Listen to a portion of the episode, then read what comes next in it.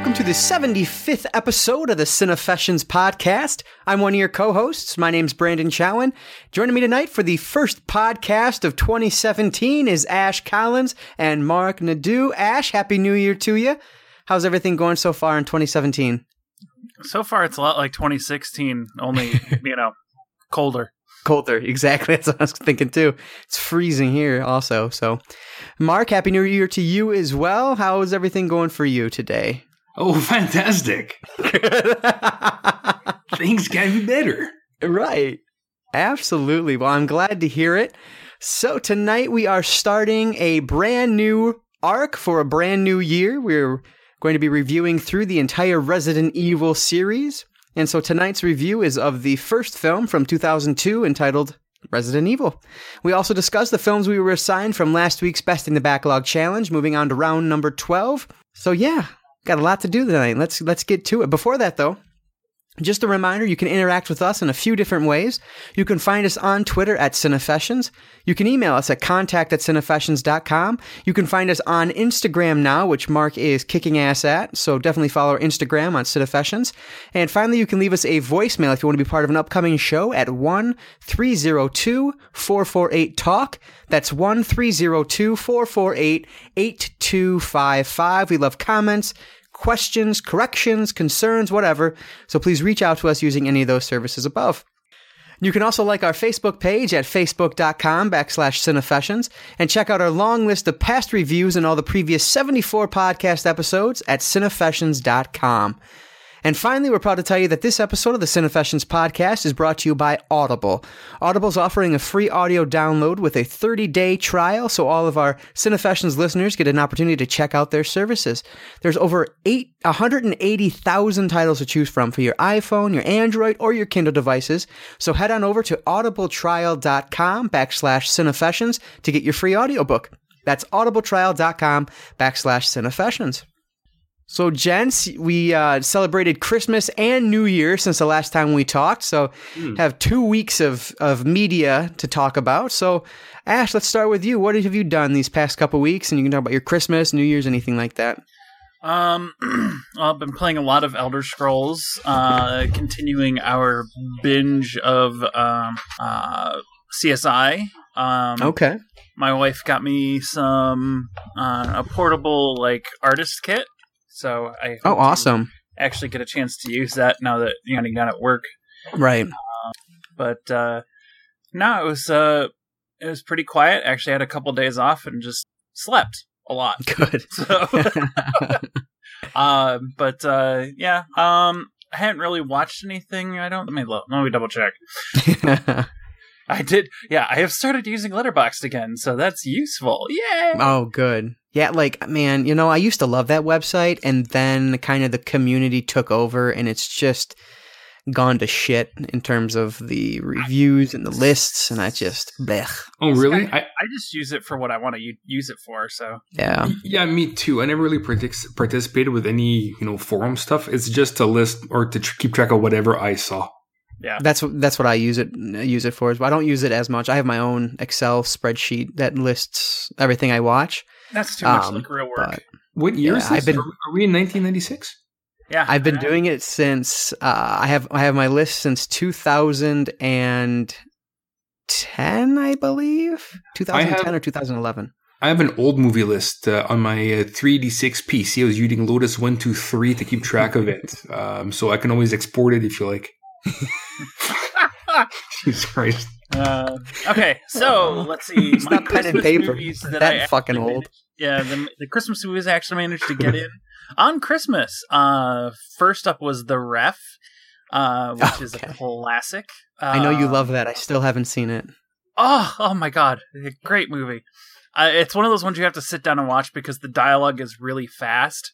Uh, and there are a lot of the jokes you just, if you're not paying attention, you just kind of like, what did he say? Mm-hmm. um, great movie. Uh, and then of course I follow that up with National Lampoon's Christmas Vacation.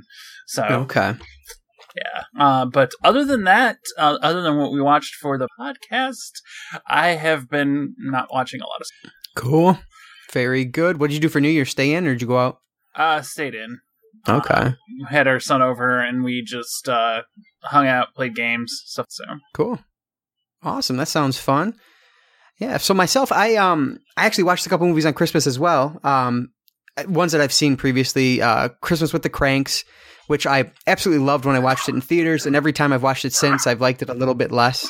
Um, it's it's not a great movie by any stretch, but I enjoy you know the actors in it and whatnot. But uh, so I watched that one. We watched uh, the Santa Claus, so another Tim Allen Christmas movie, which is you know one that I used to watch when I was younger a lot. So I really like that one. Um, but yeah, so for Christmas, I, I had an awesome Christmas this year. My wife and my family went all out. So I got uh, a guitar and guitar lessons. And so I've been kind of picking away at that. I start my lessons on Friday, which I'm really excited to start. Uh, the ends of my fingers, I can't really feel them on my fret hand. Nice. Um, yeah, so uh, it's it's a lot of fun. I just I really want to be good at it, and it's very difficult. So I have a, I have it's a question. definitely going to take time. Just, just yeah, a bit of advice uh, before his question. You know, just remember if you keep picking at it, it's That's true. Um, now, Thank are you, you. taking lessons from a blind bluesman? uh, unfortunately not. Then you're already on the wrong path. I say Yes. just pick up a piano and just do that instead. yeah. Don't even play the Oh, piano; just pick it up. I, I don't Right, want so funny. exactly. You know, just move pianos for a living. New career. Do either of you play the guitar? Uh, no. Uh, I took lessons back in seventh grade, so Oh, um, okay. We're talking 1990, so 27 years ago. Wow. is that right? Yeah. yeah, I, I can play the bass line to Enter Sandman, or the, just the initial like you know intro to it because I think I, I learned that in grade six intramural, but Mhm. that's pretty much it. Gotcha. Very good. Yeah, I want to. Um, I definitely I want to learn guitar. I'd love to learn ba- if I can actually learn the guitar and get decent at it. I'd love to learn the bass next, but one thing at a time, obviously. Um, I Mhm. also got my I finally got my record player on Christmas, and it's uh, doing me well. I really like it, so Yes, uh, I'm very You- pleased with that. You vinyl fiend, you. I I know. knew, I knew it would happen. I fucking yeah. I just want the one. I'm gonna put it in the frame on my wall and that's it. Yeah, Right. Yeah. No. no, no, no. The taste is intoxicating.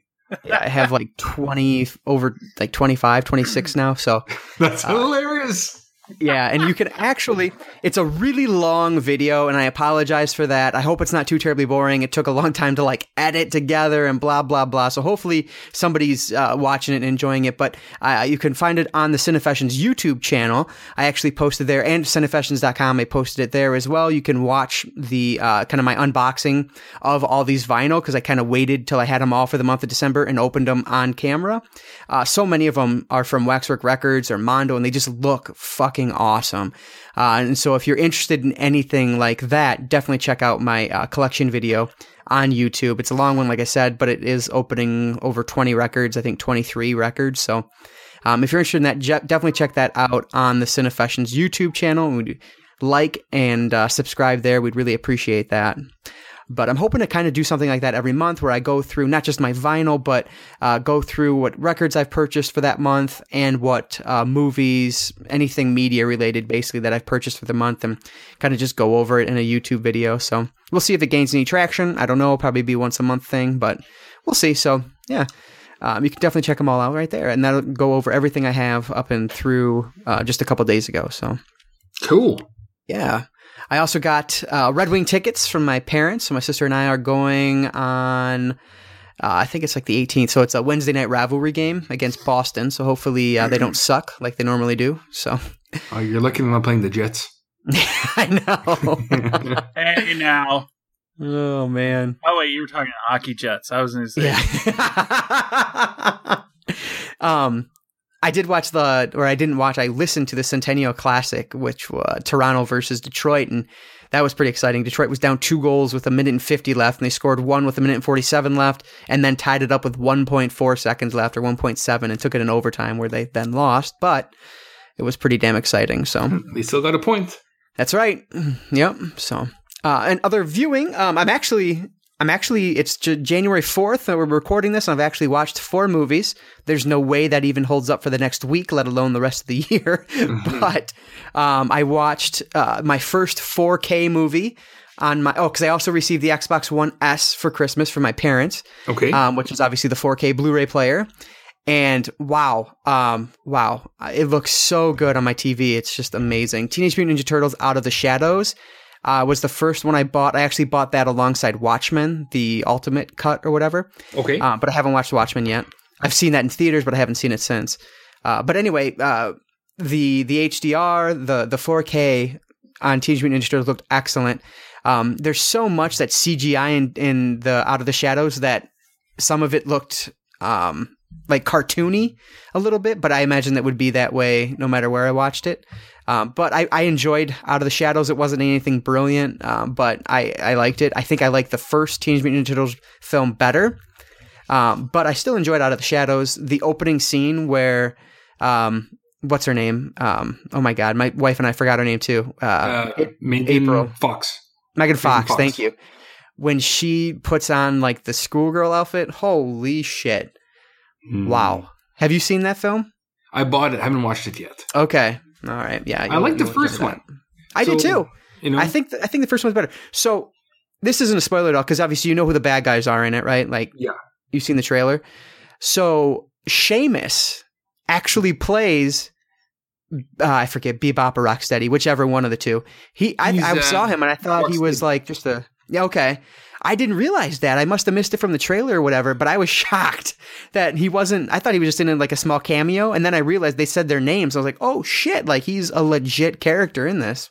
And Yeah. I thought they did really good. Those two together were hilarious. But yeah, I was curious about that casting. Uh, just Yeah. because he does to me, he doesn't scream Rocksteady.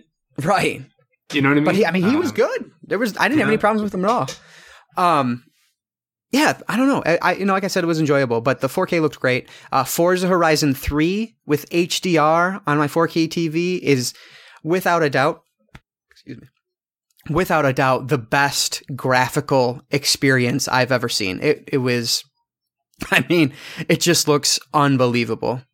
Uh, I can't wait for more games to come out that are uh, like had that have HDR support and all that because man, It's what I've seen good, so far was just awesome. See, I don't I think really I've actually seen uh, 4K in person, and I'm Oh, thinking, okay. is it is it really worth the upgrade? You know?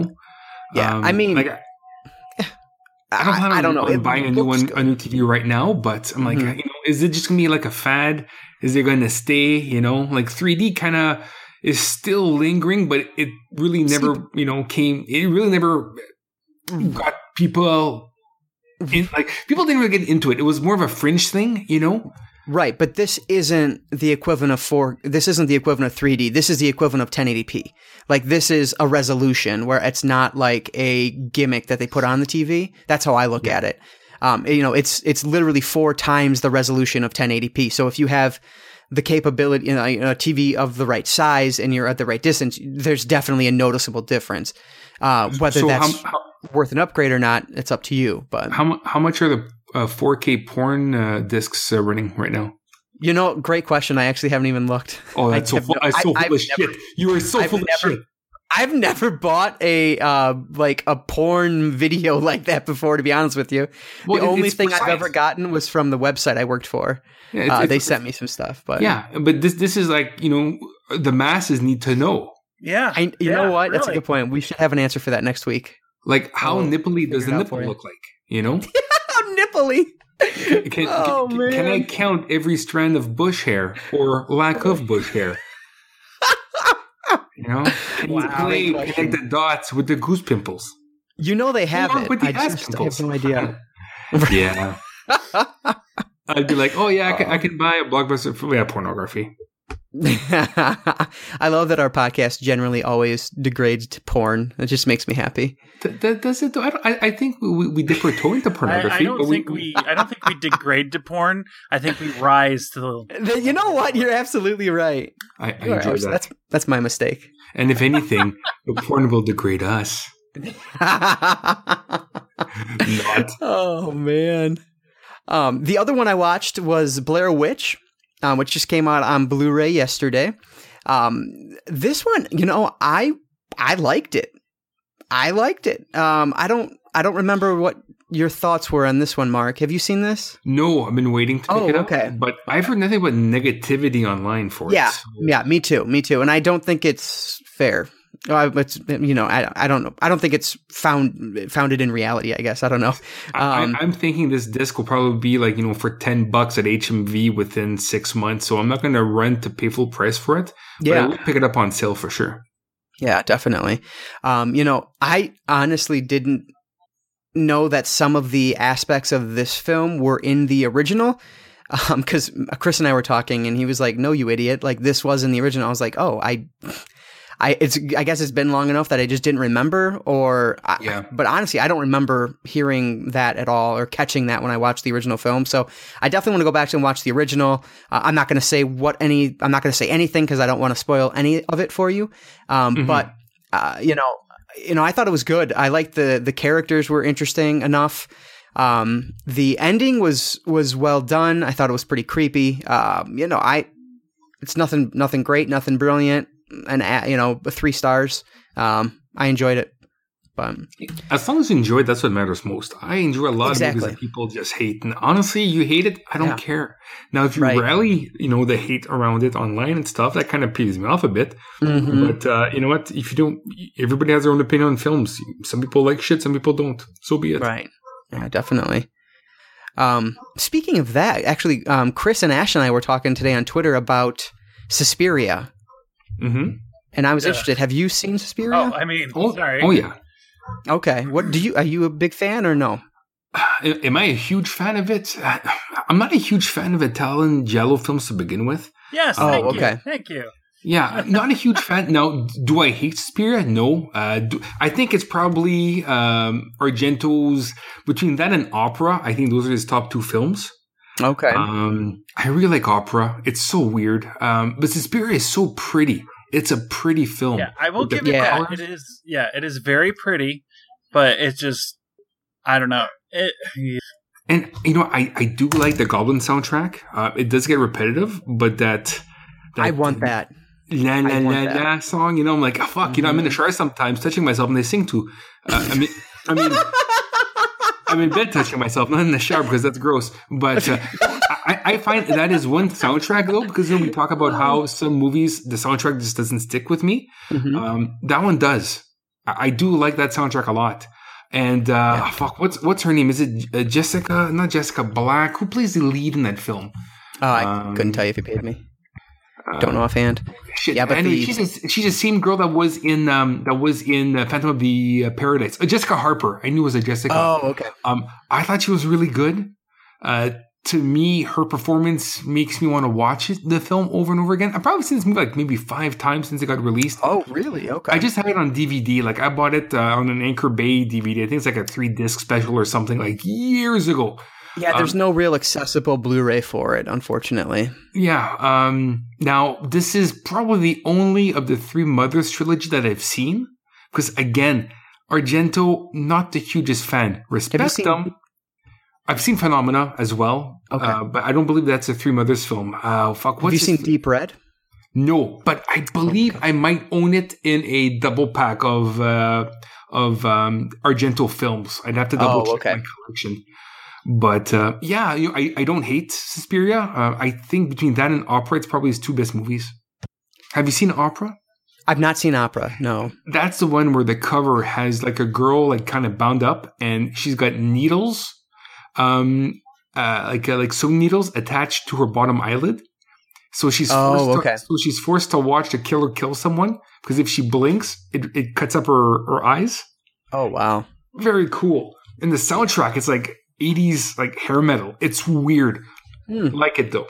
See, um, I it really what it did because um you know at, uh jeez I can't talk. Chris is a big fan of the film. I didn't I wasn't I didn't like it very much at all. I thought the it looked beautiful, but that was about it. The soundtrack is really good. I want to own that on vinyl. Yeah. Um and and Ashe was kind of with me where it was it looked pretty, but other than that we didn't really feel much of it. Um but it led me that I, I really would love to do a Giallo arc no, eventually. No, I, I, I, would too, just because I'm very unfamiliar with the material. Right, exactly. You know? What I Deep Red is an absolute masterpiece in my in my eyes. It is fucking amazing. I'm looking um, here at the, the Three Mothers trilogy that's attached mm-hmm. to Stairs, made in 77, then Inferno's in 1980, then Mother of Tears in 2007. Okay. So I expect a huge drop off from Inferno Right. to Mother of Tears. Yeah. Especially it's under the extre- Dimension Extreme label. so yeah, cash cow. But um, Right. yeah, I would love to do that as well, just because uh, you know I am a complete noob when it comes to that kind of stuff. Yeah, and we'll just ignore Ashe's pleas of no in the background. Oh. So, so Marc, talk about your week in media, your Christmas, your New Year's, anything like that. Um, I watched a whole bunch of movies. Um, have you guys all seen Rogue One yet? No. Oh yeah, I did do that over over break, but I think I oh no, I talked to you guys before we went on and break about that. Yeah. Yeah. So I saw a 2D version just because Melissa has a issue with 3D, gives her headaches. So I didn't get to see like an IMAX 3D version, just a 2D version. Um, I'm still debating if I liked it more than episode 7. Part of me does, other part of me doesn't. Okay. Um, as well, I was actually quite surprised. One of the main characters um, in uh, Rogue One, um, he's a rebel. Uh, he's a one of the major rebel guys. Um, actor by the name of Diego Luna. Yes, I totally thought. great. yeah, did you think he was French in the film? No, I didn't think he was French. I thought he was he had like a French France French accent. So Well, when I saw the natural accent, so but I- is that his natural accent? Yeah. So he's Spanish. He's Mexican. Yeah. Um, I Spanish. Yeah, I think I think he's either Spanish or Italian, but yeah. Uh, no, uh, he's a Mexican actor, according Oh, to um, yeah, according to Letterboxd. Um, yeah, Yeah, for some reason, up, but yeah. I thought he was French. So when I watched him on screen, I'm thinking of a, um, you know, like a French saboteur in like World War II. He kind of had that same Yeah, type of vibe, but yeah, just a little more cruel. feel. Yeah. Yeah, so maybe he put a French accent on. I, I don't know, but that's just what I got out of it. Um, but yeah, I'm not sure if I liked it more than seven because I rewatched episode seven again, and uh, again because of Carrie Fisher's passing. Um, and I just I just loved seven, even though it's more or less a rehash of episode four. But you know, whatever. Um, I just liked everything about it. Um, so I won't go into Rogue One more than that, just because uh, we haven't all seen it yet. Um, but yeah, I watched a shit ton of movies, and that's what you tend to do when uh, you know you move away from your uh, hometown. Um, so like I watched my basic Christmas movies after our last podcast: Gremlins, Batman Returns, uh, Die Hard, and Scrooged. Um, Nice. Which I find interesting that we all watch different uh, Christmas movies. Right, exactly. I find that, to be honest, because there's only so many good ones, I'm surprised we did not watch, watch one in common. Um, so that's kind of funny. Um, apart from that, again, like I rewatched, uh, I rewatched uh, Blues Brothers uh, again because of Carrie Fisher. Um, so, some films uh, from the end of the year I was kind of disappointed in. Um, I watched Airport 77, okay. which is I the third in the Airport franchise. Right. Um, that's the one with um, with um, Jack Lemmon and uh, uh, fuck Stewart. Um, uh, oh Jesus Christ, he was in. Uh, oh, I'm getting a I'm getting a mind blank here. I feel stupid now. Uh, Jimmy Stewart. Oh, Uh, okay, yeah. Yeah, sorry, I'm I'm doing two things at once here. A, a- a very uh, uh, an older Jimmy Stewart, which you know you always think he looks the same, like from A Wonderful Life, but no, he ages. so, so when I saw him from, from this film in, from made in '77, I'm like, wow, he's really aged. But A Christmas Sto- or uh, uh, A Wonderful Life was like what 1940 something. So yeah, um, I rewatched Black Dynamite. Oh, okay. And I remember loving that film, and I watched it at uh, you know at my place of employment, and yeah, I did not think it was very good at all. Maybe it's because I watched more black exploitation films recently yeah. that I just didn't find this one funny at all. Hmm. Um, but last film of the year that I watched was Let's Be Evil um, on Netflix. Oh, and you. Yeah, I, I remember reading your. It sucked. It, now, the, the reason why I watched it is because it was short, because I only had so much time because before I knew I was going to fall asleep. And, uh, whew, what a turd. That was a turd burger. Um, but since, um, January 1st, I started watching because we've got our, our, uh, our challenges. Um, so I want to make, a, speaking of challenges here, so I've got the three challenges. I told myself I'd watch one movie in the cinema a month. I'd watch one uh, like TV show a month, like a, a streaming show, like off Netflix. At least one season of a show a month, and I would do my A to Z challenge, where I'd watch movies from the letter A to the letter Z and then back to the letter A and do that three times. So I wanted to amend that a bit. That Okay. I do, I still do it three times, but one scale up and down, I want to do Blu-rays. One scale up and down, I want to do DVDs, and one scale up and down, I want to do streaming. so you're making it more difficult. I'm making it funner, man. no, I'm all about it. But but now for the streaming, I just don't want to do Netflix. But again, because I've got my Roku box, I want to use any streaming um, channel that they've got. Okay, so, uh, let me ask you this: So can yes. you do all three at the same time, or do you have to do Blu-ray, then DVD, then streaming? I was gonna do. I'm gonna go up the scale once. So right now, uh, my current challenge, I'm at the letter F now. I still have to post my letter E, um, either tonight or probably tomorrow night. Okay. Um, so I'm gonna do one scale up to Z, a certain format, and then I'm gonna take the uh, scale Z back down to A in a different format. So it won't be all like Blu-rays up and down, then DVDs up and down. So I'll probably do like Blu-rays, then I'll go a streaming, and then I'll go a DVD, then a Okay. Blu-ray, then a streaming. Just just to make it funner, you know. right. Um, and I might accumulate more Blu-rays during the course of this challenge that I'd want to, you know, watch. That said, probably don't have to buy any more because there's a ton of stuff that I have that I haven't seen yet that I want to watch, right. especially on Blu-ray. Oh boy. Um, so yeah, so I started my uh, my uh, A to Z challenge. So I call it the AZA challenge on uh, on social media. That's the hashtag I'm using Love and it. I'm having a ton of fun with it because. I'm watching films that um, I would eventually watch because I bought them, but since I'm kind of pigeonholing myself to watch a certain type at a certain time, um, I'm having a blast. Like, uh, have you guys watched Action Jackson at all? The Carl Weathers film? I watched that back when it first came out on VHS. Oh my god, it is so good. Now, I have to admit, um, I own an Action Jackson poster. I have it signed by Carl Weathers. Oh, I nice. did that done before I saw the fucking movie. so the reason why I have it is because he was going to a, a Comic Con in Ottawa. And, you know, I could have gotten Predator, I could have gotten, you know, Rocky, but I wanted something that he was really portrayed in. And Action Jackson, you know, apart from some really cool Rocky 2 posters, um, Action Jackson, like, he's a badass on it. So when I met him, he goes, uh, "Ah, what, what line from the film that you want me to sign on your poster?" I'm like, "Oh, pick one you want." Like, "I don't know." Ah, yeah. Awesome. And maybe my awkwardness kind of well, he was kind of standoffish at first because there was nobody in line to see him, which is a just, Oh, it's too bad. He's fucking Carl Weathers, you know. Um, so he's like, "Oh, did you want to just buy the poster here?" I'm like, "Oh no, I've had it for a while. I've had it for like six months." Um, but yeah, I I had uh, no idea of the film, Uh, so I finally watched it as my A, and holy fuck, it's like a black exploitation lethal weapon. It is Oh, wow. so it is so good.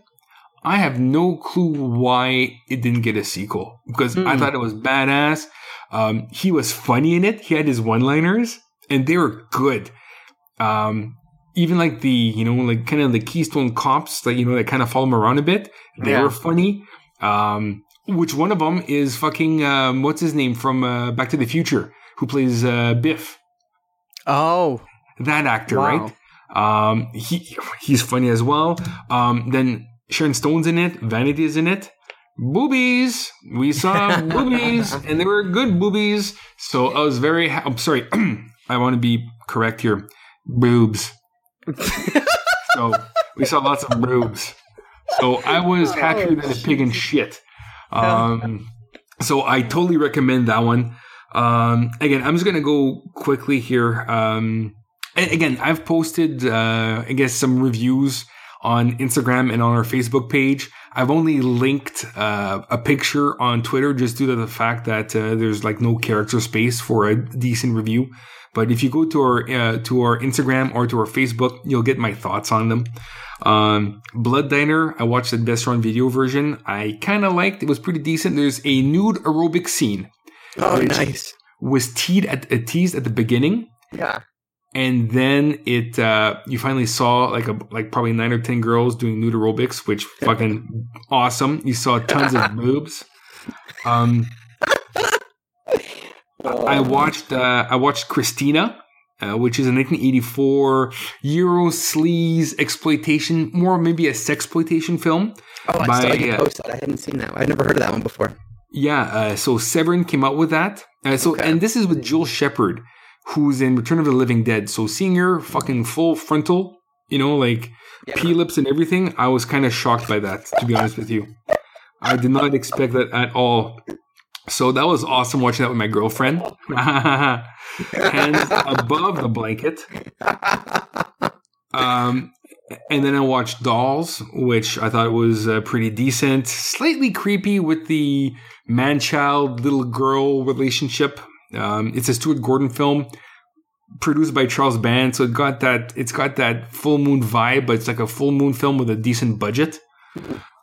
Um, and then, uh, well, what I'm going to be posting uh, next is I watched Eve of Destruction with Gregory Hines, the tap dancer who plays a badass uh, military guy who's uh, out to stop a killer robot. Which who doesn't like those types of movies? right. So so far, a the AZA or Alpha Zulu Alpha Challenge is uh, strong, and hopefully, I can sustain momentum. One last thing that uh, I started doing uh, since you know New Year, and we're all about the challenges on this podcast, is uh, well, I got your copy of uh, Resident Evil Origins Good. uh, for the PS4. Um, happy that uh, it's scratch free. So I put it in the machine and it accepts it. Which, after playing for about ooh, an hour and change, uh, almost two hours, I guess, I wish it was damaged. you know what? oh. I I like the game because I like the mythos and I want to Mhm. play the story and I think it's cool. Exactly. But even with the new controls, yeah. It's so fucking terrible. Maybe I'm just a bad video game player. That's you know what? I will throw it out as a fucking possibility. You know, I, Yeah. I'm leaving my prime. I'm 37. uh, you know, uh, my hands uh, stop shaking when I have a few beers. You know, maybe my reflexes just aren't that good anymore because I. So, well, like I said, I would every time I play this game, which is only one so far. I will stream on Twitch at uh, mnadeau02. Um, so if you go to Twitch and find me, uh, M N A D E A U 02, you will see I have one recorded session. So I think it lasts about maybe an hour and 50 minutes, hour and 40 minutes, something like that. And, uh, I died twice. Um, and I don't think I'm very far. Um, and yes. you- are you going to talk about starting and restarting? Yeah, well, that's the thing. Um, since I died twice and I didn't save because I'm way too early in the game, I had Oh, is that what happened? Okay. Yes, I, I am not good at this game. I will honestly tell you right now. I am I am awesome at Resident Evil 4. Uh, The the Wii Okay. version, I kicked much ass. Played it many times, finished it, and got all the costumes. Um, this one, is just it's it's horrible. Now there was a guy um, that that started talking to me while I was playing the game and Mhm. telling me how to do things, just because I and- not giving me tips, but like I was mashing the buttons every time I got bitten by a zombie, and he's like, "No, roll the stick." oh, So, so that's thank you. You know, yeah. um, so I interacted with him a bit, and then uh, you didn't know if jumped on. was one of your friends or what. So that's good. It was just a rando. I didn't know who that was, to be honest with you. But then he started. uh, He must know me because he started by doing all these wrestling catchphrases. Uh, so I'm like, yeah, um, like, and then you can see these messages on Twitch. Everything is recorded. My, my, uh, you know, my gameplay, uh, the camera on me, and uh, my interactions with people posting messages on it. So, um, I, I'm sorry, I, I, the name didn't ring a bell, and I felt too shy to say, "Hey, who are you?" I'm like, maybe I should know you because you know me for you know you know I like wrestling. Um, so if you're a loyal fan uh, of the uh, podcast, thank you for uh, for joining me. You actually helped me out a bit, and not tell me where to go, just tactics on um, surviving more than about ten minutes in the game. Um, you know, should it take twelve bullets to kill the the first zombie? Probably not. Um, yeah, I'm horrible to a point where I'm not looking forward to playing video games because I'm only going to play this game for the month of January, and the urge to play Resident Evil is at an all-time low. Um, now I want to get my twenty bucks from Chris, so you know I want That's to right. I want to platinum, motherfucker. Um, Mhm. I would just be happy to finish the game at this point. I know. so On I'm I'm, s- I'm looking at a um screenshot that that Chris had sent me, okay. And um it says it's Uh, under if- your profile, If, he- if and he was uh, if he was watching, then uh, he didn't uh, interact with me at all. So because I can't see who's I can't see who's watching me. yeah, I don't know how long, but he was at least uh, noticed that you were on and took the screenshot. It says Resident Evil, Chris, Yeah. easy. No bullshit. I That's what it says. I swear to God, that's what I'm looking what? at. You know what? Maybe I was, and if watch the video, I was I pondering about going from medium to easy, but Mhm. then I'm like, no fucking way, because I gave you shit for playing easy like a fucking four year old. So I swallowed my pride, wiped away my tears, and started the game on medium, and that Oh, is man. on line for everybody to see. I, Um, I'm hoping That's to meet the first boss have to- one day. Yes, I'm please, please watch. I have nothing to hide here. T- tell you what, tell you what. If you watch the video and you see me start the game on on easy, Mm-hmm. Yep. I will do the the next stream with no shirt on. I can't do that. It's against the terms Oh. and conditions of Twitch, so I can't. oh You know man, you're just sending me selfies. It's fine. I'll I'll I'll, I'll, I'll, I'll cut up a t-shirt and I'll show myself some major hairy cleave. Oh man. But no, uh, yeah, I, I almost did, but then after my rant against you last uh, last Right. podcast, I can't do that. I might as well just just tattoo hypocrite on my uh, forehead. So Uh, so yeah, But that's great. You're streaming it, so definitely uh, follow follow Marc on on uh, Twitch so you can follow along with it. And if you missed the first video, go on and uh, you can watch that in the archives. Yeah, I think it's archived for two weeks, but then I've seen some accounts that are archived for months, so I don't know. Yeah, I think you uh, can change it in your yeah. settings. But I'm really cringing. I kind of don't want to do this online because I am not good at this game. yeah. I uh, really suck. I doubt I'll be streaming it because I'll have to like pause, go to the Oh, go to you the should. strategy guide, Oh, see what I'm should. doing. See- oh, oh, strategy guide. Strategy guide. Whoa, whoa, whoa, look, strategy. what? strategy? What? Oh That's my right. god. Oh, uh, you're one of those people. Oh, I was Yeah. born one of those Oh. people. I've got I've got the Prima strategy guide. It cost me sixty dollars, but I finished the game in six hours. Oh, it's so good. Oh man, no, I don't buy any strategy guides. I was just joking. But oh, I, yeah, it's on he downloads PDF. the I download it PDFs for and keeps them on his phone. Exactly. exactly. Yeah. Um, you know what though? I could Right. use a, a, a, a guide because I have no fucking clue what to do or where I'm going. To be honest with you, Yep. like, and plus now, okay, and then with with Chris, uh, the Redfield, the character in the game, he's only got Mhm. six save slots. With Jill, she's got eight save slots. I'm at a Oh. point in the game where there's a flashing key. I'm pretty sure I'm going to need it. And I don't know how to drop items out of my fucking inventory to pick it up. That's how shitty I am. Oh, See shit like that, you just just pull it up, Google it. I mean, that's not though? like cheating. It's just figuring out how to fucking play the game. It's the controls. I, I would if I wasn't streaming. Yeah, I'm streaming. My mouth is putting me into this position right now. But god damn it, I really do want to finish. I, At this point in time, I don't think I'm going to platinum it, but I do Yeah. want to finish it. Especially Yeah, since I pre-ordered uh, Resident Evil 7 Biohazard. So I'm Mhm. like, ah, I'm getting that in March. I got to Mhm. finish the first one to play the seventh one, right? right. Fuck. Anyway, I so know. I'm looking I'm forward to you guys playing. Yeah, well, I'm hoping you guys play it soon so that we can uh, we can talk about it and laugh at each other. yeah, absolutely. All right. Well, Yeah. excellent. That's so that much sounds it. like an Yeah, that's Excellent pretty much my two weeks. Yeah. awesome. What did you get? Anything thing cool for Christmas? No, wait, my, my girlfriend's listening. Oh yeah, tons of stuff. Yeah, I, I, I had a pretty good Christmas. I can't complain. Awesome. All right, so let's move on to the review for this week. Uh, before that, though, we are uh, pleased to tell you that this portion of the Cinefessions podcast is brought to you by Umbrella Pharmaceutical, a subsidiary of Umbrella Corporation. Uh, from cold medicine to energy boosters, Umbrella Pharmaceuticals has what you need to make it through your day. You'll find Umbrella products in 9 out of 10 homes across the globe. Look for Regenerate, a leading skincare product that reanimates dead skin cells, making you look years younger. Or the latest product, Return, which is a wonder pill that will let you drop up to 30 pounds in record time. And actually, I can speak to that one myself as it helped me slim down to my high school weight recently, which I'm really proud of. Um, side effects can include bouts of anger, a desire to eat human flesh, uncontrolled mutations, and itching. Um, if you experience unusual swelling for more than four hours after applying any of these products, call the hotline immediately for assistance. Umbrella, sheltering your family since 1968. I love it because I got Amazon Prime. I'm low on this stuff. Mm-hmm. Click two-day ship. Done. I got more Boom. Umbrella Corp, and, uh, more uh, more pharmaceutical uh, needs. Like my skin Yeah. looks like shit right now. Absolutely. No, I, I could tell in the stream, so. Yeah. All right, so this is a review of Resident Evil from 2002, and like always, there will be spoilers.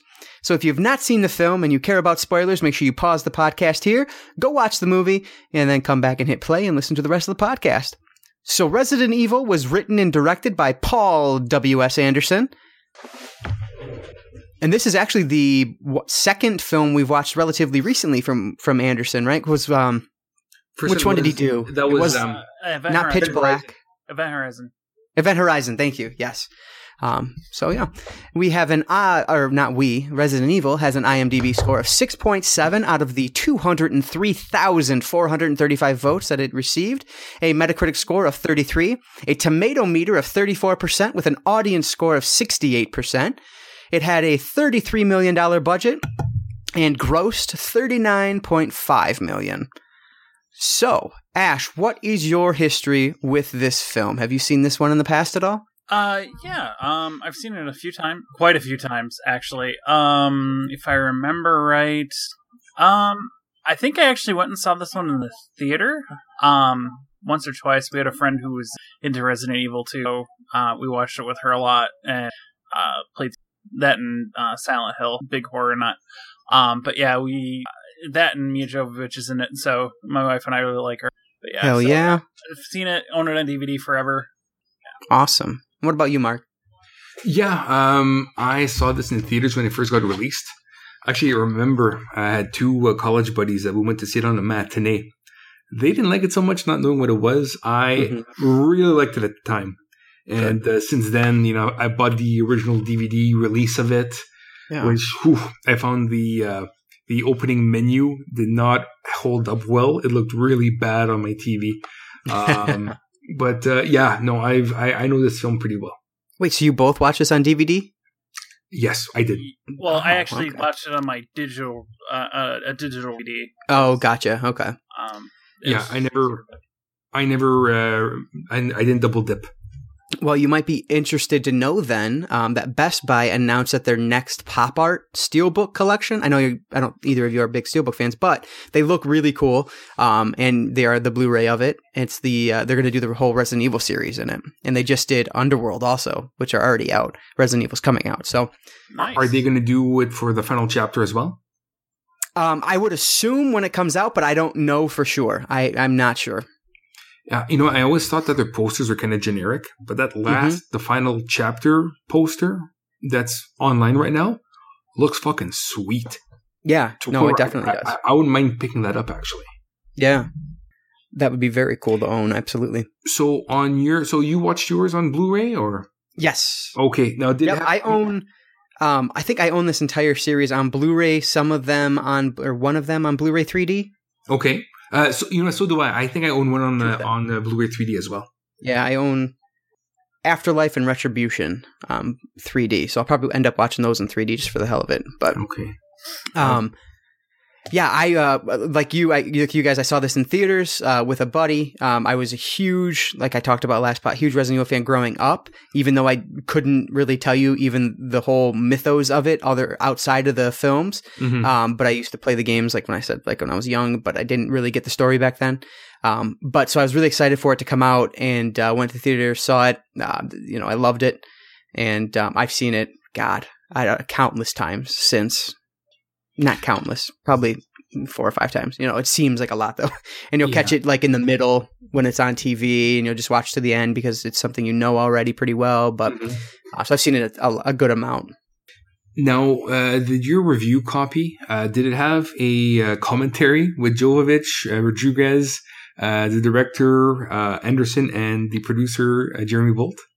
Um, you know, I don't know. It actually had a bonus disc with it, which I don't think I've ever put in, and I Okay. don't know what's on that. Well, um, if you have time to listen to the commentary, Mm-hmm. do so. It is very light on facts. It's mostly um, Jovovich and Rodriguez making fun of each other and then Okay. calling each other hot.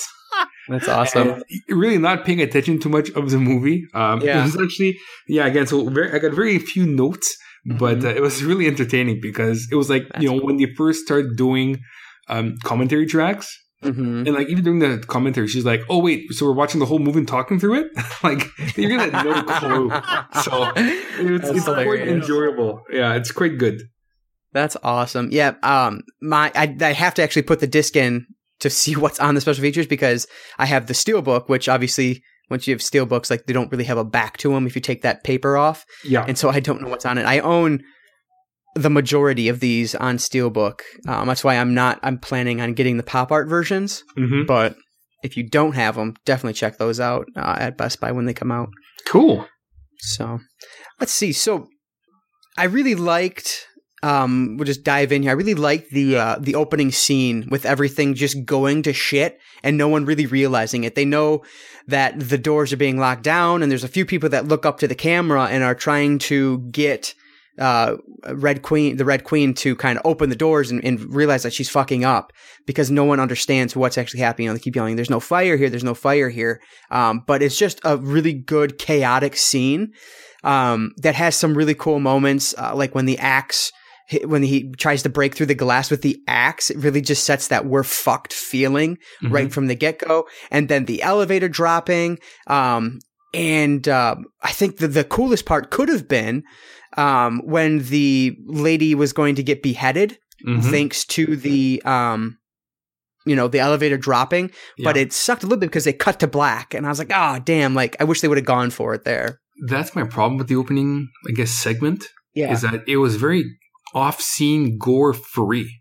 yes. You know, like watching this, um, I actually think that they may have been trying for a PG teen at some point, Mm, and it's why they filmed on the gore. Uh, that was actually one of the things I was thinking about when we were watching it. I was Yeah. like, it just the the gore and the zombies just don't have the impact that they used to in this. mhm. And yeah, I think a lot of that has to do with um like well even Dawn of the Dead the the reboot of Dawn of the Dead but Right. um, Exactly. but The Walking Dead uh on Oh, TV yeah. right now has blows the doors off of this movie in terms of just effects work and Mm-hmm. the zombie work and everything else. It's just this seems this seems very tame and the bulk of this movie I think you could actually watch on TV without them editing most of it out. Yeah, that, that's a very good point. the only thing you need to edit would be the language. Because that's Yeah, Right. That's honestly, I think that's the only reason why I got a hard R rating is because of the of, of the amount of f bombs, which they're not that Light much, but there's more than two, and maybe the brief nip shot Yeah, that uh. Milla flashes, which You know, again, so brief, right? Um, yeah, e- even in Canada, this was an 18A rating, which 18 in Canada means it's pretty hardcore because something that's R rated in, uh, in the US Mhm. might get a 14 in Canada. Um, Oh, So okay. looking at like the back of the Blu-ray or the DVD, part of me, and it's an 18A, I'm like, what the fuck? Um, it doesn't deserve 18A at all. If anything, it'd be a 14. Um, just That's because of some interesting. swears. Yeah. well, I what was, is the thing though too is you know in 2002 Right. um you know it was some of this stuff was pretty gruesome you know just Mhm. like even Yeah. though it, even though it seems pretty tame it's just it, it you know we've had 16 or 17 years of uh Mhm. this getting worse and worse on on television even just regular Yeah. TV. so yeah, know, that's the thing. If we did a podcast 15 years ago about this film, I'm sure we'd be Mm-hmm. like completely raving over how cool it was. Yeah. Uh, compared to now, where it's like been there, done that. You know, bought the T-shirt. Mm-hmm. Yeah. Um, and it's funny too, even in the commentary, because there's a scene in the commentary, you know, where the uh, where Milla's uh, you know husband is spying on her, talking to the girl that works in the office, Yeah. and she's he's holding like a, a microphone gun. Yeah. He's laughing at how in 15 years from now, you know, we'll be laughing at the technology. Um, so it's kind of funny we're watching this 15 years after it got released. I still think that microphone gun's pretty cool. Um, right. Not sure we still need it or not, but you know, Yeah. um, I, I still think the tech that they showed back then would be very cool to have right now, like those, you know, those screwing, uh, those, those, like that briefcase that, you know, the metallic briefcase that holds all the, the virus, how it just like locks itself in, things Yeah, like that.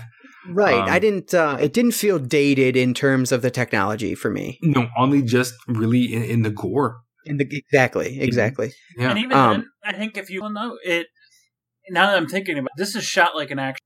It's Mhm. not Oh yeah. shot like a horror. Right. And that's another problem I have with the film. As much as Oh, I like okay. it, um, to me, my favorite scenes in the film, which uh, comes next, is the scenes in the mansion when uh, Milla's Mm. character wakes up, and you've got that almost Silent Hill Resident Evil sound to it. You know, everything's a mystery. You have that Right. no, today will be the last day or whatever it is. Today all Um, your dreams will come true. Yeah, I dug that the mansion aspect, um, and I think that's the reason why I like Resident Evil, the video game, as a story, not as a gameplay device, um, because I like the mystery surrounding it. Um, I don't like the action matrix take it took, or turn it took, I guess.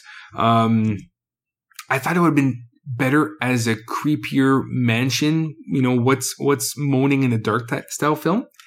And I have a buddy of mine, Ed Demko. He actually sent me a um, he sent me a news article from uh, Variety uh, magazine. Um, Okay. So before this became what it is today, Mhm. Capcom had hired George Romero to do Yeah, I was a- reading about that. yeah, a 30 second commercial for uh, Resident Evil 2. And I haven't seen it. Um, I'm sure I can find it on YouTube. After it debuted so well, they sent him on to uh, to direct and write a script for Resident Evil the movie. And the film itself was a lot like the first game.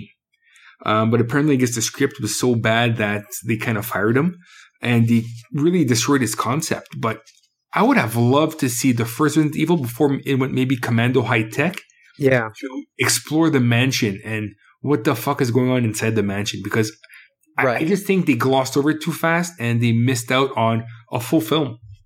Yeah, and so what I was hearing about this now, I, I don't know what's right, obviously, but I'll just tell you what I was reading Yeah. was that Capcom didn't like the script because it was too close to what happened in the game, and they were afraid that people wouldn't buy the game; they would just watch the movie. Which is now- stupid. I, I have no idea if that's accurate or not, but that's what I was reading. That that's the reason they got rid of him. Um, but then I was reading that Capcom says that that's bullshit. Um, that's not true. Uh, they got rid of him, and then they brought in Anderson, and he didn't like the script, and so he changed it. Uh, so who I don't know what's right, what's wrong. I have no idea, but it's interesting, kind of the the legend behind it, I guess, if you will. I'll tell you right now, if they had a movie just like the game, I would have bought the game. I would have bought the movie. I would have bought the fucking Prima uh, guide to tell me how to play the game. Like I would have bought the shit out of the merch. Right. Um, But this- back then, I mean, how many video game movies do you really see on that are were on this scale? uh, honestly, like Smear Brothers. Right, which No, no. bombed. Right? Oh yeah, that was a horrible film. Good, good video game movies on this scale. Honestly, they're they're. I, I can't think of any off the top of my head. yeah, I feel like it was kind of after this. Like Tomb Raider came after this, right? Like I feel like uh, Tomb Raider was in the late '90s, if I believe. If I'm. Uh, oh, was it? I don't think it was. No, I was in high wasn't school it when like I went to see it 90, in theaters. 99, the first one? Well, you know what? Maybe I saw the Uh, I'm second one in it up right 2001. Okay, well, uh, okay, so it came Right right they were before. in development around the same time, though. Yeah, yeah, exactly. right exactly. before this one. Then okay, so I was off by But- two years. But uh, yeah, um, I don't know. I, I would have liked a creepy a creepy zombie movie. Is something Mm-hmm. that can you think of one recently, or even in the last fifteen years of a creepy zombie film? You know that's haunting, but zombies are in a house type of thing. I can't think of a film like that. And I'm sure as soon as I finish recording, I'll think of one right away. I'm like, oh, I guys, know. REC. Uh, but yeah, Rex. There we go. It's very good example. Yeah, yeah. It, they're running zombies, so it's not the same as slow zombies, but you know. Right, right. But you know, you're you're right. And see, REC is a fucking scary movie. I love I, Rex. I, oh, me too. Have you seen the Spanish versions? right, the yeah, no, quarantine. Okay, Quarantine not sucks. quarantine. Okay. Yes. Ah, Okay. Hush you! Ah. I like Quarantine. I hate I like the quarantine. first. I like I the like first, the first one. Yeah. Yeah, quarantine two, the one that's in the, on the plane is fucking bullshit. Anyways, um, yeah, okay, so REC would be a good example of a type of film that I would have liked to have seen Mhm. coming from this franchise. Yeah. Yeah. And I think when I first saw it, I don't honestly, it was, you know, I was what? I was young. I don't remember exactly what my thoughts were, but I do remember, um, at least recently thinking to myself that I wish this was more like the movie or like the video game. Like I wish it Yeah. was a little slower in that, in that sense. But Oh, Well, I, the I one, get the one oh, thing that's interesting about the movie is it works as a prequel to both the video game and obviously the rest of the movie series. But like all the events of the movie can take place before the video game, and then except for the like the last shot, obviously would be the start of Resident Evil. Mhm. right. And- Yeah, you know- don't get me wrong. Like I left the theaters and I had a huge nerd bo- a nerd boner watching this movie. Like I, I, I loved it when it came out Mm-hmm. because I've seen so much since. Yeah, When they said the Nemesis project at the end, I mean, I nearly shit myself. Like I was like, Right? oh my god! Like I loved that. But and just just the one word. Like you know, those that Yes. play the game know what that means. And exactly. it's like, "Boo!" you know, I can't wait till the Yep. sequel comes out. Right. Um, and see what what I have to admit here is that it took me until this viewing to really understand what was going on in the mansion. I don't know why, but I have always found the stuff with the mansion confusing. And for whatever reason, I just it never clicked. I don't know if I just wasn't paying attention on previous viewings. I don't know. But this time around, excuse me, this time around I finally understood what was actually happening, what what the mansion was, who the the relationships in the mansion, and things like that. Um, and so I think it kind of uh, it had a fuller experience this time than I have in the past. Mm-hmm. That makes sense. I. So one thing I wanted to point out in that opening scene, I thought was because it wasn't gory, but the thing I thought was probably the most brutal of the whole thing was just watching them all get gassed to death. Um, I thought that was really well done because you see through the camera and you can see the oxygen levels decreasing to nothing, and I thought that was really cool. It was really um, just effective. I thought. And how cold the computer is. You know, Mhm. everybody's dying, and it's just watching. It's gazing. You know what I mean? Yeah, But- absolutely. It's doing it for a reason. Yeah. Uh, I still, I still get goosebumps when they when she first powers up when they're in the room and the, you know she comes up and as the Red Queen there, and uh, Mhm. you know they're getting ready to blow her for the first time, and she just What? looks at. They blow her. They blow. They blow her fuses. Come Oh my god, seven year old girl. But uh, but you know, she turns and looks at him, and she's What like, "You're all do to going to die down here." You know, Yeah. I, I still I mean, get it is- goosebumps with that. I Yeah, that. it's an iconic line. It's it's wonderful. I absolutely love that line. Yeah. Um, this was my, as far as I can remember, at least, this was my introduction to uh, Milla Jovovich, and um, Fifth I- Element. What's wrong Yeah. with you? well, I hadn't seen I've seen Fifth Element since, but I had never I hadn't seen it before this, Interesting. Okay. and um, I absolutely fell in love with it right from that opening scene. You know, I was this high school. I was in high school. Like every half naked woman was just amazing. You know, like it like it is today. And um, yeah, she's just so beautiful in this movie. I love her. She's so badass. Her and uh, Michelle Rodriguez as Yeah. Rain. I just absolutely love both of them. Um, and that's this is the reason I started loving them. And uh, I just I love watching everything they're in ever since. then listen to the commentary. You will. Yeah, Oh yeah. I know that's what you said it. I was like, damn, I need to hear that. It's pretty. It's pretty hot at times. Yeah, Like Milla's forty one now. She was twenty six when she recorded this. yeah, okay, know, like she she was she was like a young girl. You know what I mean? Right. Uh, so it's kind of she's very. Mm, I don't know, very flowery in, in this Mhm. commentary. And, I- and now I'm sure if she, Okay. I would love to have them re-record this commentary 15 years later and see how they changed. right. yeah, that'd be interesting. But I love that b- the both of the the female characters are just such strong characters and such badass characters. I think they're probably my two favorite characters in the whole film. Oh, by far, but there's not much to go with in the in the film to begin with. Right, You know, in terms like, of character. Is like really It's- they're the only two memorable characters in the film. Right. It's it's very obvious that it's very obvious why Alice is in the rest of the series. She's the only one that shows any uh like depth, any dimension to her character, and I love how she plays it because anytime um there are those uh, like more emotional moments, like when she has to leave behind um uh, what's his name, the guy starts with a K. On the rafter, Yes, on the rafter. Um, uh, Kaplan. Kaplan, yeah, he has to leave behind Kaplan. Um, it's just like a sincere moment. She doesn't want to do it. Um, at the end, when she thinks that uh, Rain is dead and she's about to uh, shoot her, I mean, just sincere, really well acted moments. yeah, Um, and you don't really get that with any of the other characters. So it's obvious that, or it's obvious why, I guess, that this is the character that's going forward. Or I guess more accurately, it's obvious why Paul Anderson decided to give her that depth because she is the one that we will be continuing on with. and, and they're the two most um, fleshed out characters. Yeah. You know, like I, I, I do like um, what's his name? Uh, Colin Salmon's character. He's one. I guess he's the uh, he's the leader of the commandos when they break in. I Oh, really yes, wish yes. we'd gotten more of him. I love. I, I just love listening to him talk half the time. Yeah. Oh, he Awesome. is so funny on an episode of Extras. I believe it was. Anyways, Oh, really? Uh, yeah. Um, I think it was extras. Where, anyways, whatever. Um, yeah, he's awesome in the film, and actually, my quite, he's got one of the cooler death scenes, and Mm. I'm Oh, sad no that doubt.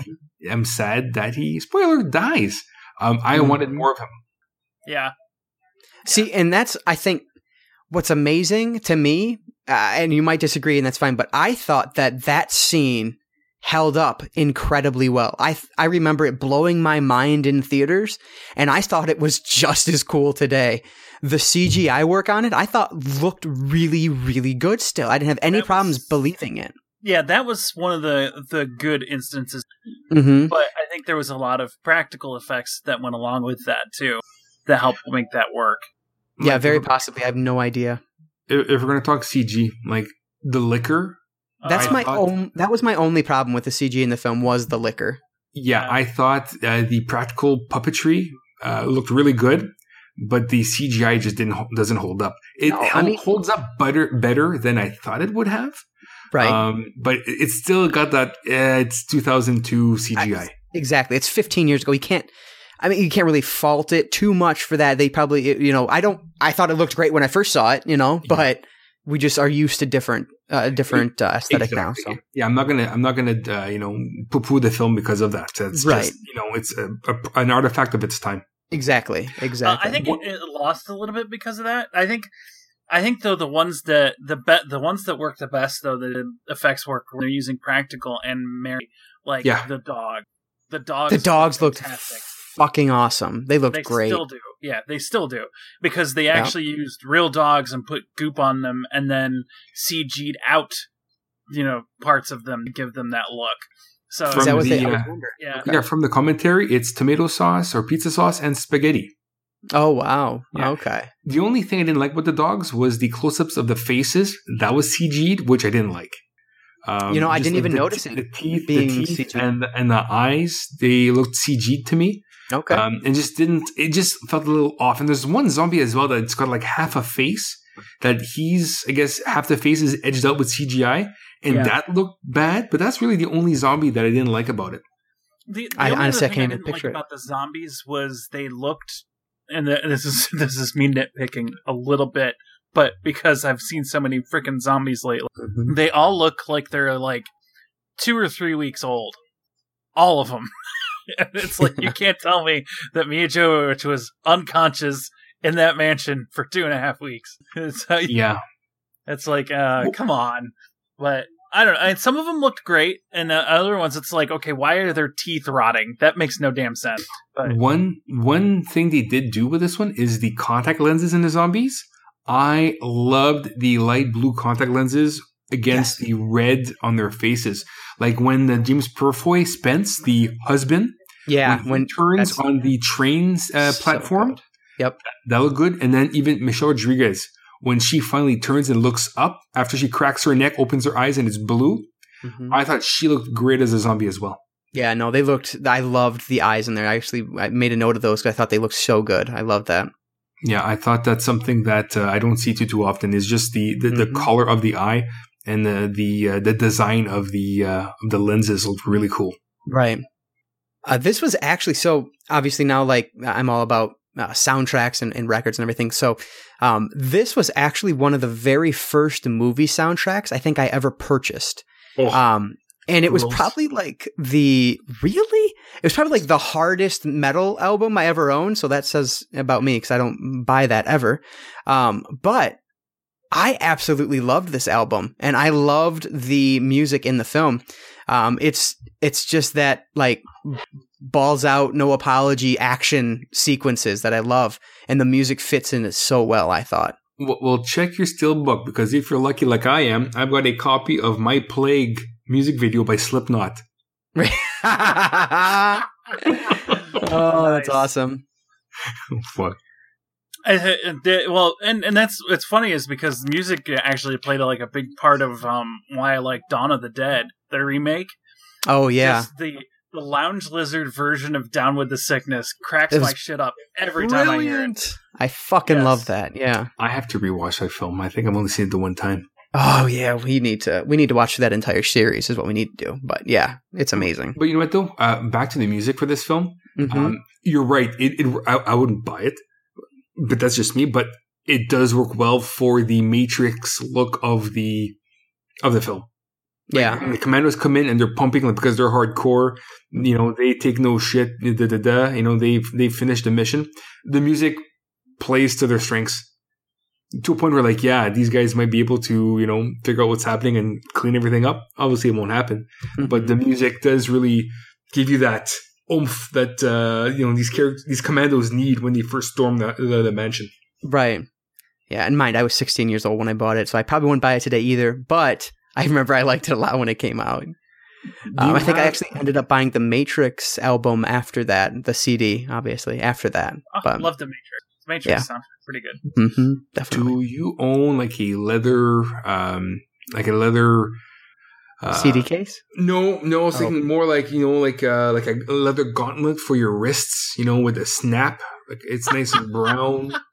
Mm, Like I a- unfortunately I don't. I guess they call it. Is it what do they call it? Not a gauntlet, but they have like a. I don't know. It just seems you know that's something you would wear around your wrist when you're you know pounding to the in the air with your fist up, raging I, to. I opted for the one that goes across your fist with the spikes. I can There beat people in the face that mock my music while I'm driving around. uh, yeah, I do not like the music of this era at all. Ah, oh man. what, At- what is wrong all. with you? You do not appreciate the angry white boy polka? What's wrong with you? You know what? I like Rammstein, which I'm surprised yes. this wasn't That's in the amazing. film since uh, this was a British and uh, German collaboration. Hmm. Um, I'm surprised it didn't. I, do Hassan make this soundtrack? Come on, Oh, what a great song. why I, not? fucking- I like them. I don't know if you're joking or not, but I genuinely like no, them. no, so. I, I legit like Rammstein. I actually, as a nerd, after Du Hast came out like in '98, I Yeah. went to my local CD store and imported a whole bunch of German CDs for like Oh, wow. 45 bucks a CD. I, I don't have them anymore, so I just like to burn money. Wow, so you've been the same your whole life. Pretty much. Oh yeah, I have not, I have not matured since thirteen. We can tell. oh, that's No, fantastic. I I, have love not matured in the least. I'm a fucking prize. Amen. So I remember jumping like a little child the very first time the um the zombie floating in the water like opens her eyes and puts her hand on the glass. yeah. Um, But watching it this time, it did nothing to me. And then I was like, oh, so these jump scares aren't going to bother me. But then, like every jump scare after that, I jumped. And so I don't know what it was about that one. I think that one is is kind of just so memorable that I remembered it, and I didn't really remember the rest, and so they got me. Um, but did the did the jump scares get you guys at all, or have you seen it enough where you remembered all of them and they didn't affect you at all? Apart from the the girl in the in the water, Mm-hmm. um, watching the first time, I'm sure I jumped. Um, I can't think of any other jump scares in this film. Like, no, I'm watching this, you know, with a bowl of popcorn. Not one kernel fell out. Uh, Yeah. I, I can't. I can't think of any jump scares that really affected me. Okay. I I know I can think of um just a couple off. Well, I can think of one offhand, but I know there's been, I know there was at least two because that's when I ended up writing down my next note, but I can't remember what the hell it was. Um, but it's just basically zombies ap- appearing out of nowhere. Out of the two I can remember, but Yeah, the the guard that got eaten by the dogs. yes, yes, I for I'd completely forgotten about him, hmm so he got me this time. good. Oh, I, I did, I guess, get startled when I saw the nipple. Like, holy shit, that's a nipple. Grab the remote, rewind. Oh, yep, I was right. It's a nipple. Oh, freeze frame. exactly. oh man.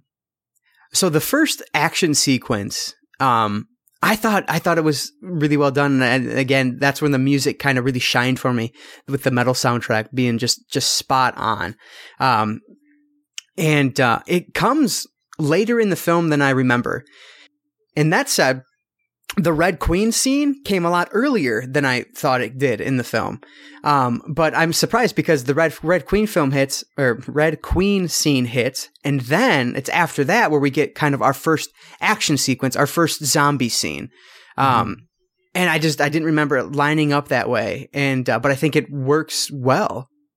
Yeah, because like at, at this point, you know, half the team of commandos they're they're killed in that corridor, and you know, and then the zombies come out because as soon as they zap uh, Queenie, that's Mhm. where all the fail safes open up and all the doors get unlocked, and that's where they all pile out. yeah. So really, uh, all this is from their own doing, you know. right. Um, but I, you know, I, I did like the opening zombie, just the Mm-hmm. way that you know. I, I like seeing a zombie film where people don't know they're zombies, even though it's obviously a zombie. It's like, right. hey, you wait! No, stop! Yeah. you know what I mean?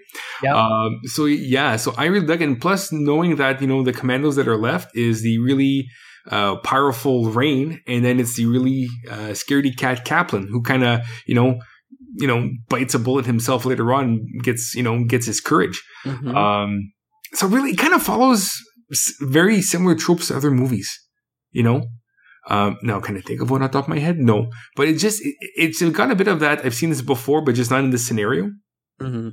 hmm Yeah, I mean that's interesting. I I didn't get that feeling, I guess, as I was watching it, but looking back on it, I, yeah, and I think that's kind of my really my only big complaint about the film is that it just it doesn't um doesn't really do anything to set itself apart to make it amazing or to make it excellent. You know what I mean? Um, but the only uh, problem with that is that nowadays, yes, but back then, there was really not that many zombie movies.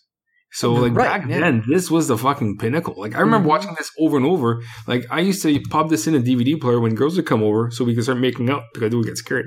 Like this was a go-to film back then because there weren't that many, you know, mainstream of of this kind. mhm. Yeah, the Dawn of the Dead remake didn't even come out until 2004. Right, a couple Two- years later, you got A couple exactly. years later. Yeah, and then it spiraled out from there. But yeah, Yep. Like, can you think of a previous zombie film that really had a, a much of an impact in the theaters? Like, no, should- I, I think it was uh, this and, and Dawn of the Dead that kind of kicked off the whole zombie resurgence or kind of right. Yeah. renaissance, whatever you want to call Uh, it. Yeah, because you 28 hit- days hit- later came. Ooh, that's a good one too. That did, but that's not a Days Later zombie came out film. the same year as this. And that, yeah, and that's not a zombie film anyway. But yeah, but it didn't No, come out it's in the not. US until a year later. It was released in England in 2002, but it didn't hit the US until No. so. But yeah, but yeah, even then, most people don't regard that as a zombie film. right. Film, but it has all the it follows all the zombie tropes. Yeah. So, That's so a- I, I think like you know, zombies were in the in the deep background because Mhm. like wasn't at this point in time mostly vampires? Was Twilight? Uh, Didn't Twilight Twilight start about Lord now? of the Rings. Lord of the Rings was the big one that had just came out in 2001. So Okay. it kind of started that kind of epic sci-fi binge. Yeah, and I don't think Twilight wasn't until like late 2000s, Was it that late? Because Yeah, I think so. maybe But- mid. At least you know with Lord of the Rings and this kind of nerd Yeah, culture is kind of formed. 2008. Yeah. Yeah. Oh wait, huh? okay. So yeah, so I find nerd nerd culture kind of formed like what we know as today. Really mm-hmm. back then, that's where it really got its roots, Right. you know, or became more mainstream. Like you walk around, people yes. wearing you know umbrella T-shirts, and like I own mm-hmm. one. Now it's a gym shirt, but you know back in the day, I would probably wear that kind of stuff. Right. and I was lucky enough to go through high school during that time. So it was awesome. You're awesome. Finally, somebody said it. I was waiting for it so I could move on. Christ. Uh, I love um so I love when we realize like like Alice is just this badass security operative. Um, when she just pulls out this roundhouse kick to the to kill the zombie right in the head. Uh, she kicks him right in the head. I thought that was awesome. And then the fucking like she runs through the wall and does the wall kick to the dog, which I just I marked out for hardcore. I loved that. thought it was so badass. Um, I love how we kind of discover that about her. I thought that was really cool and really well done. Yeah, and again, you know, kudos to the Matrix. That that this was like Yes. her bullet time moment. You know, Yep, exactly. not in the same vein, but it was like her slow motion, you know, wall wall kick, which Right. she she fucking blew it out of the out of the Yeah. park. Like she looked really awesome. That was like that was a Mm-hmm. mark out moment.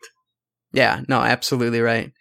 Um, and I, I love when finally Alice takes over because you can just, uh, you have that feeling about her for most of the film. And then finally she steps in and, and takes charge. Um, it just, it feels so natural for her. She is a leader and, um, you know, it's time to go. And so then she, you know, starts rebooting Red Queen and, and so on and so forth. But, um, I just, I, I love that. And I love watching her kick ass in slow motion, which is obviously, you know, something that you'll, you know, have to um, get from the Matrix series. Hmm Uh, the Matrix had a huge impact on this series. Mm-hmm. No doubt about it. I love the line. Um, Rain says, "When I get out of here, I think I'm going to get laid." And then the dude says, "You might want to clean up a little bit first." Right? I love Rain's humor throughout the entire film. Um, she is just a sarcastic ass, and I absolutely love her for it. yeah, she's tough, but she's funny. Mm, Yep, exactly. And her her her makeup, her makeup, uh, the way she looks, just that degradation to what she's eventually going to become is, I think, so well done, so specific throughout the film, and then finally at the end with the final turn, I think it's just so great. One of the cooler scenes that she's in is Mhm. when they're in the scaffolding and she's bleeding.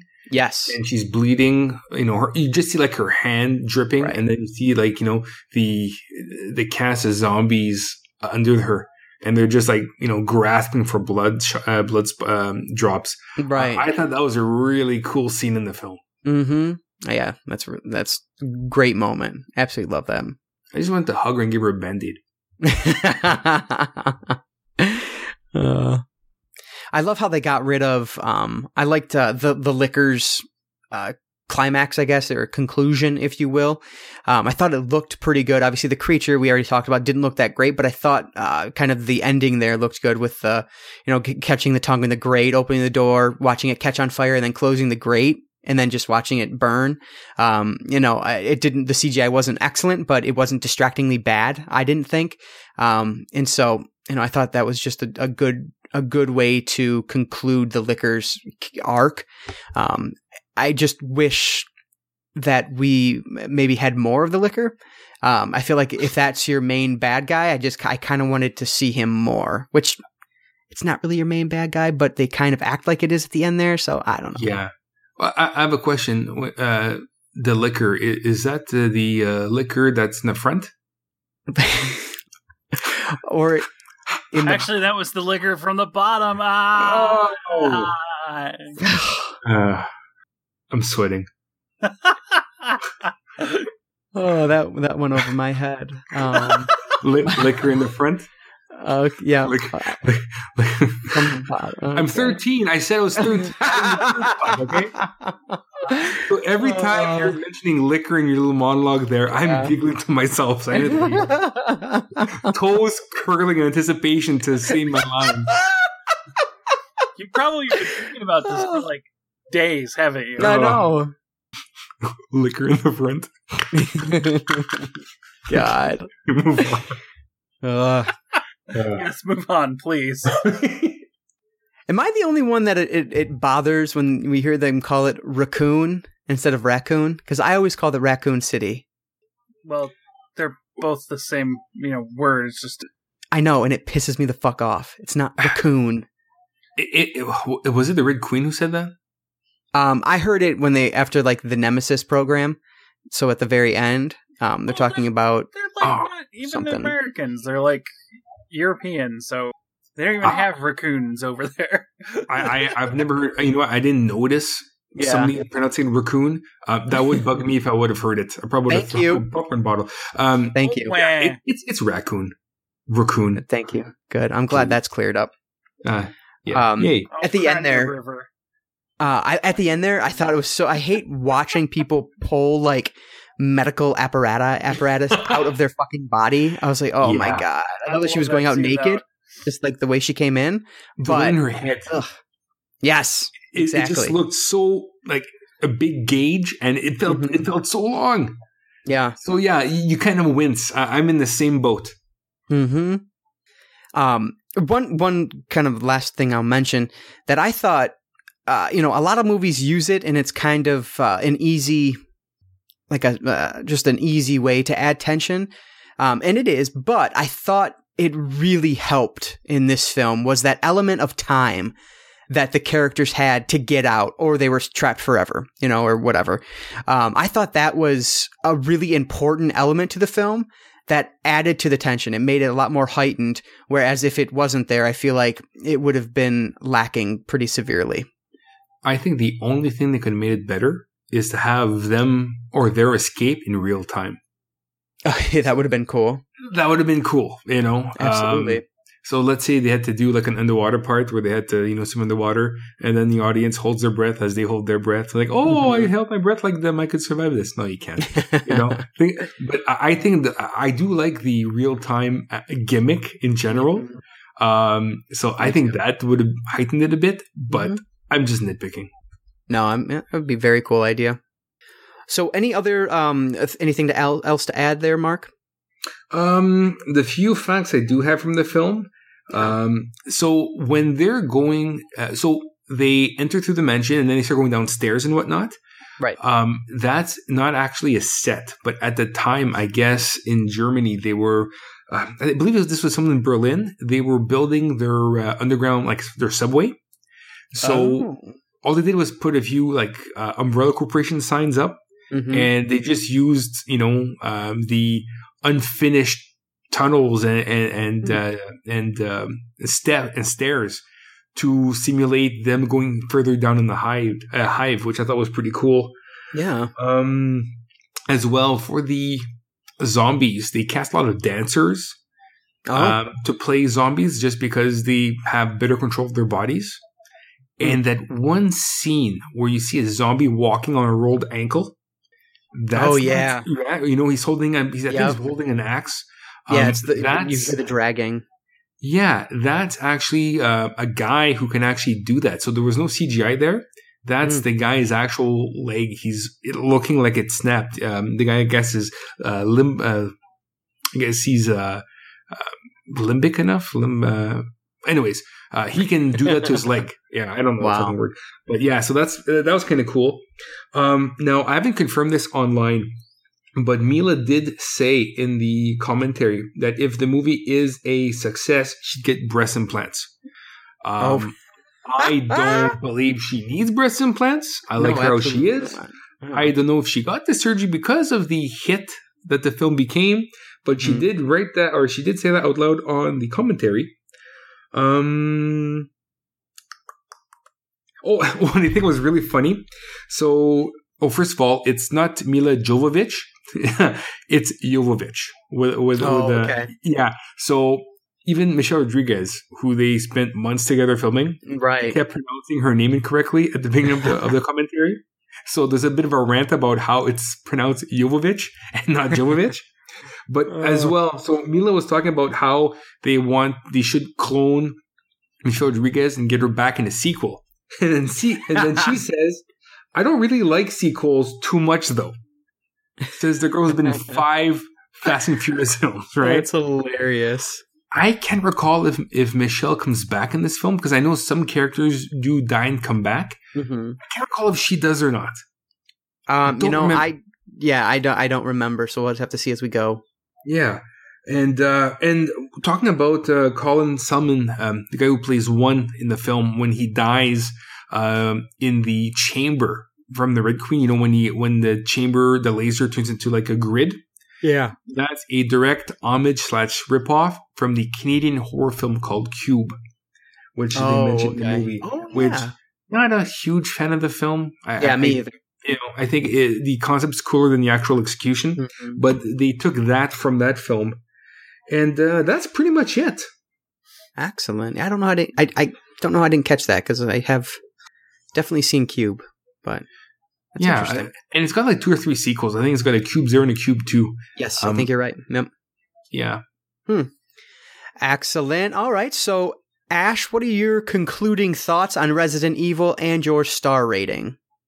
Uh, well, um, I think some of it's held up pretty good. Um, I mean, for a video game adaptation, you know, a film adaptation of a video game, rather of a game series that was based off of B grade horror films in the first place. Uh, I think it, you know, it still came out pretty good. It's more of an action film than a horror film, uh, which is both good and bad. Um, I think you know, Jovovich pretty much carries the film throughout, and I think the reason that they kept bringing her back and all the others they decided to make. Um, I I didn't remember. I, I remember Michelle Rodriguez having more of a presence. Um, and I thought that James Purefoy was kind of almost. I mean, he's just Mhm. kind of there, you know, lurking. Right. And uh, I don't know. Um, there, you know, Anderson uses a lot of the shots that he likes. You know, like he used in Event Horizon, and he'll end up using like throughout. And it was kind of. It's still a lot of fun. Uh, so I gave it. Excellent. And how about you, Marc? What are your final thoughts and your star rating for Resident Evil? Um, I think it holds up. Um, after watching the film, I was very excited for the sequel. I remember being let down by the sequel because of Yeah. what I hoped the film would become. Right. Um, so, best of my knowledge, I think this is the high point of the series. Um, Oh no They no no, tend- no! Oded Fehr is in. yeah, Who is but Oded? Who? yeah, he's the guy that was in the, the Mummy. Yeah, the mummy. The mummy Yeah, um, I just don't remember me. I, they they kind of all blend in after a while because they they become do. so far fetched. Um, so I think we've, I- best of my knowledge, um, I think that this film is the pinnacle of the series. Um, You know what this sounds remarkably similar to? uh, Our very first episode of the Saw series arc. oh, probably. You know, hey, fuck. i- If uh, if Costas Mandylor, is in Oh no! Yes. No! No! It's- it's- I would, I would, oh my god, I would, I would uh, pr- announce my, my love to, to Costas Mandylor on a YouTube video if he shows up in this film and survives. I, I, I don't want, I, I don't want no fucking zombie detective uh, uh, Hoffman. I, I want right. a fucking survivor detective Hoffman because you know why? He's a survivor. Amen, brother. I, re- I really hope he's in the next Saw film. I don't know if he is or not. I really hope he is. Me too. Um, oh man, rest Uh. in peace, Detective Hoffman. Um, but uh, yeah, no, I, I just, I just don't think I'm going to enjoy any more of this f- series as much as I did this one. Um, but I'm curious to watch these again. So I'm, I'm not, uh, you know, down on the series. I just think the first one was the best, and then just kind of tapers off as it gets convoluted with its storyline. Um, so I'm going to give this one, uh, I give it three out of the five, but I think it deserves two and a half. I'm going to give it three out of four stars. Perfect. Yeah. So if you go back on the website, um, the I created a, po- a solo podcast that I entitled Cinefessions. That's where the whole new name came from and everything. Um, so this was pre the Cinefessions podcast. Um, but this was the series I was trying to arcing through. Um, but then my uh, my grandfather passed away, and then a week later my grandmother passed away, and so that kind of took everything and it just stopped it. Um, but I remember really liking this one and then really disliking the next one. But if you're interested in hearing my thoughts on it back then, definitely check out the website. It'll be in the very back of the uh, archives of the podcast archives, but they do exist on the website somewhere. So if you're interested, you can check it out. But uh, anyway, uh, you know, I've seen Resident Evil a good number of times now, and I just I really enjoy it still. Um, I think I liked it even more this time than I have in the past because I was able to catch a lot of the things that, for whatever reason, I missed before in terms of the story. Um, it just all made a lot more sense this time through. Uh, the action is really well directed. Um, I thought it was a ton of fun to watch. The acting does exactly what it needs to in an action horror film with a special nod to uh, Jovovich, who is really good in this. Um, see, we're taking notes and saying her name right now. Yeah, buddy. uh, Resident Evil is not a deep film by any stretch, and it isn't trying to be. It's an action horror hybrid that has a ton of ass kicking at the zombies' expense, and I love it for that reason. So I am also giving Resident Evil three out of four stars. So a very rare time when all three of us give the film the same star rating. So I would love to listen to that early podcast. oh, it's terrible. But... Out of five stars, I'm like, how's that even possible, young you? That's what you did. Then you're very enthusiastic. I miss oh, you. Oh man, I miss you. I miss young you. oh my god. Excellent. So let's move on to round 12 of the Besting the Backlog Challenge, where we try to conquer our personal backlogs one week at a time. So as a reminder for this feature, each one of us will take a look at the other's unwatched pile, be it their home video collections or one of their streaming services like Netflix, Amazon Instant Video, or Vudu, and pick one film the other hasn't seen yet and challenge them to watch that film before the next podcast, where they then give a quick review of that film. So for round 12, Ashe, you are watching Stitches as picked by me. I am watching Scott Pilgrim versus the World, or I did watch Scott Pilgrim versus the World as picked by Marc. And Ashe, you picked uh, Trancers 5, Sudden Death for Marc to watch last week. So. I call it Trancers 5 gimmick infringement. But that's okay. I saw your post about the cover, or the, po- I don't know if it was a poster or cover art or whatever it was, but that was interesting. Yeah, I'm like, I, that face looked familiar. And I. Yeah. I just and I don't like that face. and, and, I remember being ignorant and not watching from beyond because the DVD art looked horrible. Um, mm-hmm. Now, what I posted was a nicer version of it, but I saw something that looked really shitty, and that's what I had seen in person. I'm like, oh, this looks dumb. Um, yeah, um, but then uh, uh, one of my uh, Instagram uh, followers uh, tweeted to me that maybe the painting is like a uh, you know it's like one of those like you know pay and you can use it type of things. Yeah, um, I don't know what you, what you call it. And you know, long day today, but uh, I'm thinking, why would you want to use that? It's not very nice to begin with, you know.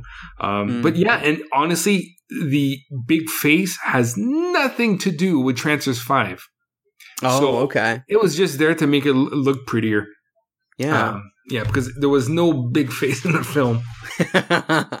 well, go ahead and continue talking about Trancers 5 then. Oh, okay. So I was going to watch it with Melissa, and she's like, well, they need to watch Trancers 4. And I'm like, yeah, probably. She didn't have to. She didn't have to, and I'll tell you why. Uh, the the runtime is, I believe, only 84 minutes. Uh, nice. Let me just go back here. Yeah, thank God. Um, runtime. It's not showing me here. Okay, well, it, it's it's short. It's like 84 or 74 minutes.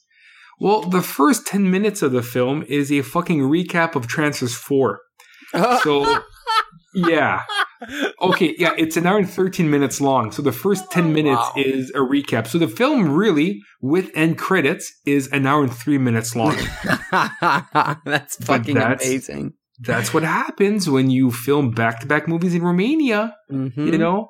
Um, so they could have put Trancers 4 and 5 together and make, you know, uh, maybe a decent film. This film, it's funny. It sucks, but I like it more than Trancers 4. Mm. And the reason for this, and I don't have it written down because, ah, here it is. So Jack, he's still stuck in this medieval uh, world and has to head back to his home world, right? So to do that, he needs to find a Tiamond, which okay. is a time diamond. a oh, Tiamond. Oh, man. Shoot me. And the Tiamond is in a place called the Castle of Unrelenting Terror. That's amazing. It's called, oh, you can't go to the Castle of Unrelenting Terror. oh, yes, I can. I have to head back home. Holy fuck, really? Oh man. Cast of Okay, so he gets there, and oh, it's all these belly dancer girls. Oh, so the monster will, you know, you'll you'll fuck these girls forever, not realize time is passing by, and then you'll, you know, you'll never, you're oblivious to the world, and you'll die.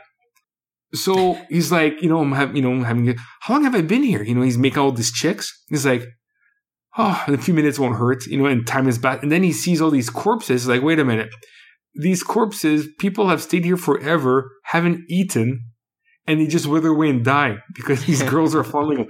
Dude, it is horrible. Then there's like an evil Ash situation where Jack is facing evil Jack because he's facing his fears. Spoiler alert, he gets back home safe in the story. It's fucking dumb. I uh, that said though, because it's so fucking stupid, I liked it more than four because it's shorter. Hilarious. Um, it's like Puppet Master four and five. They're actually decent. Trancers four and five sucks balls. Uh, I give it. Uh, I don't remember what I gave Trancers four, but I give you know half a point higher to Trancers five. So let's give it a point and a half. So one and a half trancers out of uh, four. this stupid movie. Oh man, It's fucking dumb. I hope your movies are better. I hope so. Ashe, go ahead and talk about Stitches. Okay. Um.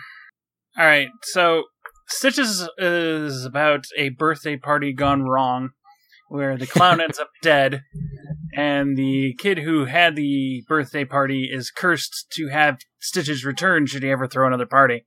So almost a decade later, and in high school, and stupid, along with a whole bunch of trauma after watching the clown die, the inevitable happens, and he hosts another birthday party while his mom's out of town, and the clown comes back the very next day.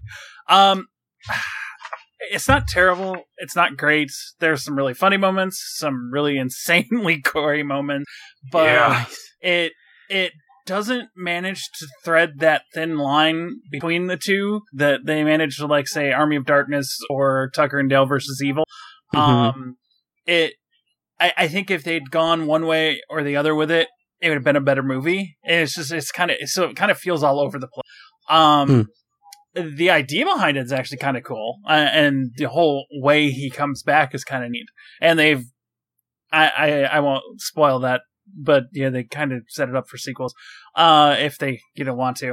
Uh, I don't think they're going to do any more because I only see so, Mhm. and it was out in 2012. But I mean, it it it feels a little all over the place to, for, for me to be a great film. Um, that and the scene with him and the cat really.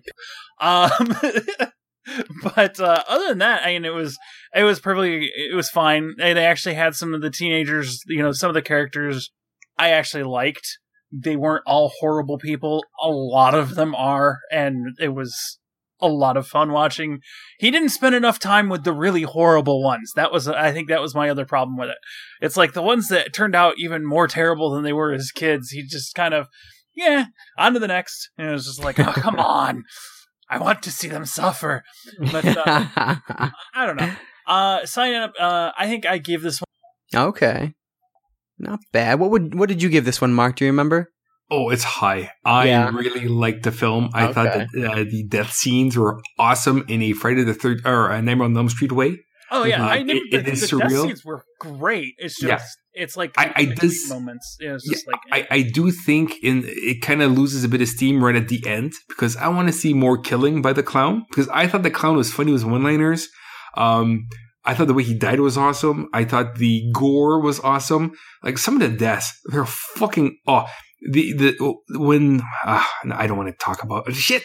I want to talk about it, but I can't because honestly, the less you know, the better. But just know it's a comedy. Yeah, it's a horror film.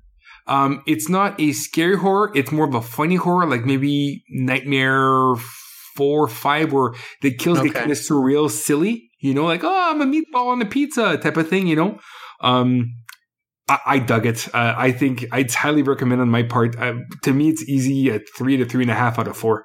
Like I'll watch this every maybe eighteen months or so. Awesome.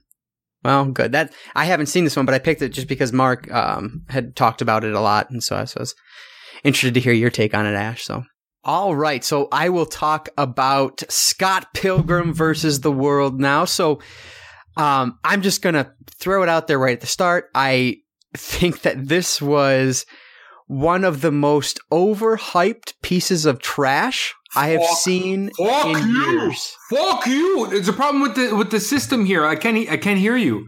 I can't hear. yeah, Hello. you're- you're cutting out. Hello. I haven't even seen the movie, and it looked at least like fun. Are you serious? No, I'm absolutely fucking lying. Oh, you son of a Um, bitch! I just wanted to rile you up, and it worked. So, oh, Marc almost quit the podcast, so that was close. I almost quit life. oh man so uh, this was one of those films that i figured i'd like just from the trailer which is why i ended up buying it um, but i also re- uh, bought and read i think it was the first two issues of the uh, the i guess it's a manga series not graphic novel technically i don't know I'd say it's a graphic novel. It's like a paperback Okay. graphic novel. Yeah. Okay, so the the graphic novel that it's based off of. Um, uh, so I, I figured I'd like this one, and uh, I just never sat down and watched it for whatever whatever reason. But boy, am I glad, Marc, that you uh, had me watch it because it is just an absolute fucking gem. Oh, it's so great. I loved every fucking second of this movie. Uh, I love Michael Cera. I think he does a, a really good job with everything he has, even though he's playing Michael Cera. That's fine. Um, he does a really good job with the role here. Um, he's perfect for it. Um, you know, I'd watch him in almost anything because I really like him. And Juno and this one are probably my two favorites. His Superbad, obviously another great one. Um, but I mean, he's just genuine. He's lovable. Um, and so I just, I really like watching him. Um, the supporting cast here is just as fantastic. So Mary Elizabeth Winstead as Mona Flowers is so great. Oh my god, she's she's just sexy as hell. She's smart. Um and she's just in charge for the majority of the film and I absolutely adored her. Um I can see why when you think Mary Elizabeth Winstead, Marc, you think Ramona Flowers. Every single Um, time. Yeah, God, she's so great. Uh, and then, oh, she's awesome. Uh, but the uh, the way the film was edited, I mean, it was man. Edgar Wright did such a great job here with the, the video game graphics thrown into these just absolutely over the top fights, which are a ton of fun to watch. Uh, the best part for me though has to be the soundtrack.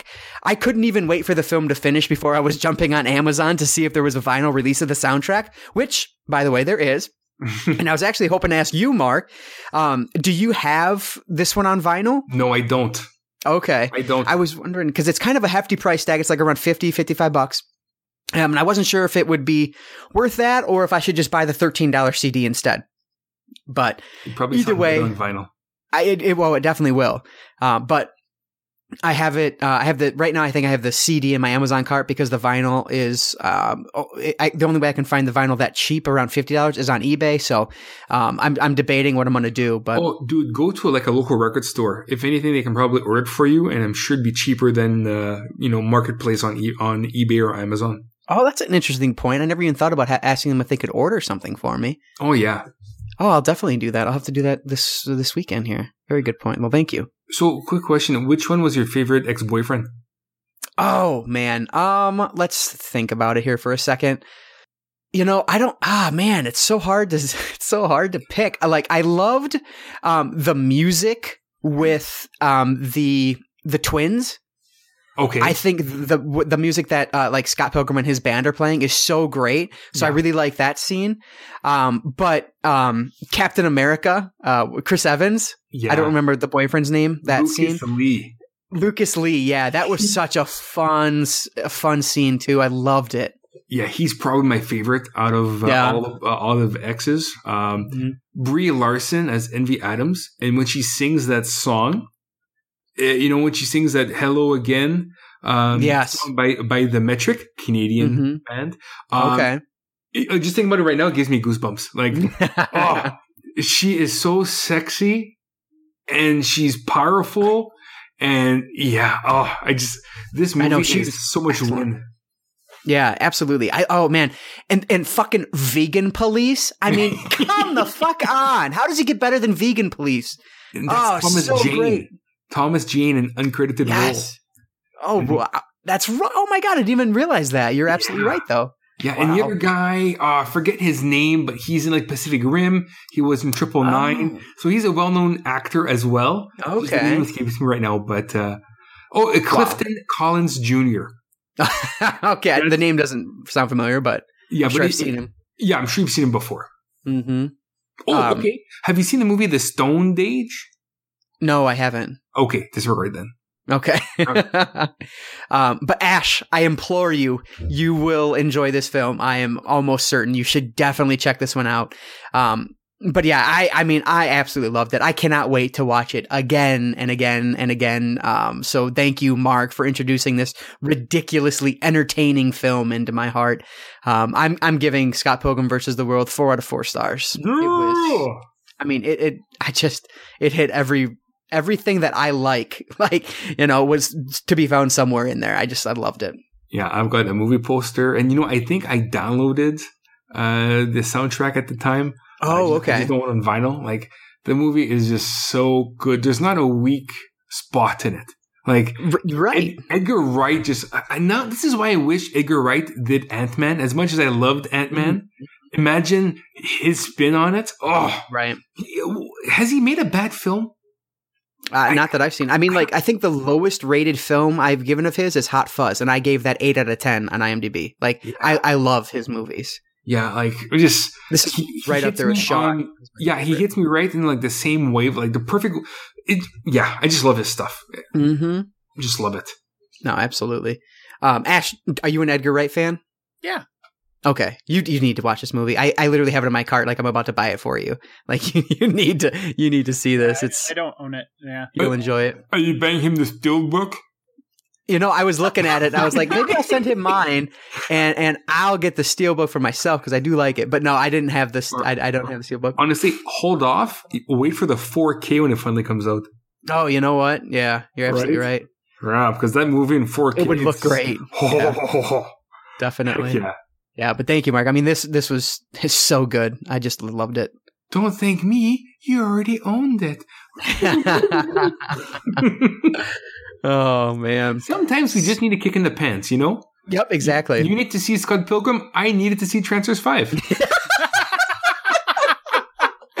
yeah, both equally important. Absolutely right. totally. So for next week, we are actually picking for ourselves again. Um, I don't know if either do either of you know what you're picking yet. Yippers. Okay, Marc, what are you watching for next week? Finishing off the series, Trancer Trancers 6. So this is the last one. The last one that I know of. Okay. The tagline is different sex, same death. So Is that really? Oh, that's the tagline. Okay, That so is it's not the the. fucking tagline. It's from It's 2013, according to this here, or pardon me, 2002, but released on DVD in 2013. So it's a it's it's a long time after the uh after five because five was done in '94. Um, so Jack Deth now goes back in time again, and like it was mentioned in the previous films, if you go back in time, you can't inhabit um, your own body, but a body of a relative. So apparently, he inhabits his uh, daughter's body, Josephine, and uh, they have to uh, survive zombie-like trancers. So, yeah, I'm not excited at all for this, um, but I feel I need to commit to the gimmick and uh, finish it off. So, yeah, We have a new director, six. Yeah, and I don't even know if Tim Thomerson's in this one. I don't see his name anywhere, but he's uh, in the background of some cover art. So oh, Yeah. okay. I'll let you know next week. Excellent. Looking forward to it. And um, yeah, and uh, so one of the vinyl, one of the vinyls that I got for Christmas was the From Beyond vinyl, um, which is is absolutely gorgeous. It's so awesome looking. It's got like this uh, neon pink and black thing going on. Again, watch the YouTube video; you'll be able to see it there. Uh, but it's from Waxwork Records. And I've actually not seen the film. I bought it strictly for the cover art. Ooh. And so I am going to correct that because I do own the Scream Factory Collector's Edition of that film. So I am going to watch From Beyond for next week. Barbara Crampton. Oh yes. I'm excited. Oh, I'm oh yes. excited. If you I like love her, so- Reanimator, you'll like this one. Yeah, and I absolutely love Reanimator. So Mm. awesome. All right, Ashe. So what are you about you? What are you watching for next week? Okay. All right. So I'm torn between Deadfall, which has Eric Bana and Olivia Wilde and Charlie Hunnam in it, Ooh. um, or Kagemusha, which is um, one of Akira Kurosawa's samurai epics. I love First one. You you what? I love Kajagoogoo. Their song uh, "Too Shy Shy," "Hush Hush," "Eye to Eye" is a great '80s anthem. So I'd go with the second one for the '80s music. The Kagemusha. Ka- Kajagoogoo. is it, this is another music reference that's going over my head. That's Yeah. okay. I, There'll be, gonna be about 6 I'm gonna- people that will know this. right. I'm, I'm gonna. I think I'm gonna go with the Olivia Wilde, Eric Bana, Charlie Hunnam mashup with. oh, fuck you. oh, son of a bitch. Oh man. Uh, All right, I just- perfect. I just, don't know that I'm up for a two-hour and forty-minute samurai epic this week. Right. exactly. it just screams winter watch, huh? Oh, excellent. So just to recap, for next week, Ashe is watching Deadfall. I am watching From Beyond, and Marc is finishing his Trancers series with Trancers 6. Different 6, same death. That's just so ridiculous. It is. It's, it's that's why I love full moon movies. Yeah. It's like you want to collect them, you just want to watch them. right. oh my gosh. So that will be that for this week. So remember, next week we will be back with Resident Evil Apocalypse from 2004. So make sure if you're following along, you watch that one before next Friday. Also, if you have a question for the three of us here at the Cinefessions podcast, please hit us up on Twitter using the hashtag InFilmWeTrust for all of your questions you'd like us to answer here on the show, and we're going to do our best to answer them all. Again, make sure you tweet at us using the hashtag InFilmWeTrust, and if for some reason you're not on Twitter, call us at 1-302-448-TALK or email us at contact at cinefessions.com for any question of the week options. And as always, if you like what you're hearing, please leave us a review on iTunes, Stitcher Radio, Google Play, or wherever else it is that you might be listening to us. Positive reviews help us reach a larger audience, which we really appreciate. So thank you, Marc. Thank you, Ashe, for joining me again in 2017. It was great to talk with you guys again. It's been a couple weeks since we talked last, so it's always good to talk. Yes, we all sound older. Absolutely. Can't argue with you there. That's just a fact. So. All right. So I want to thank everyone for listening to the 75th episode of the Cinefessions podcast. And remember, in film, we trust. We'll catch you next time.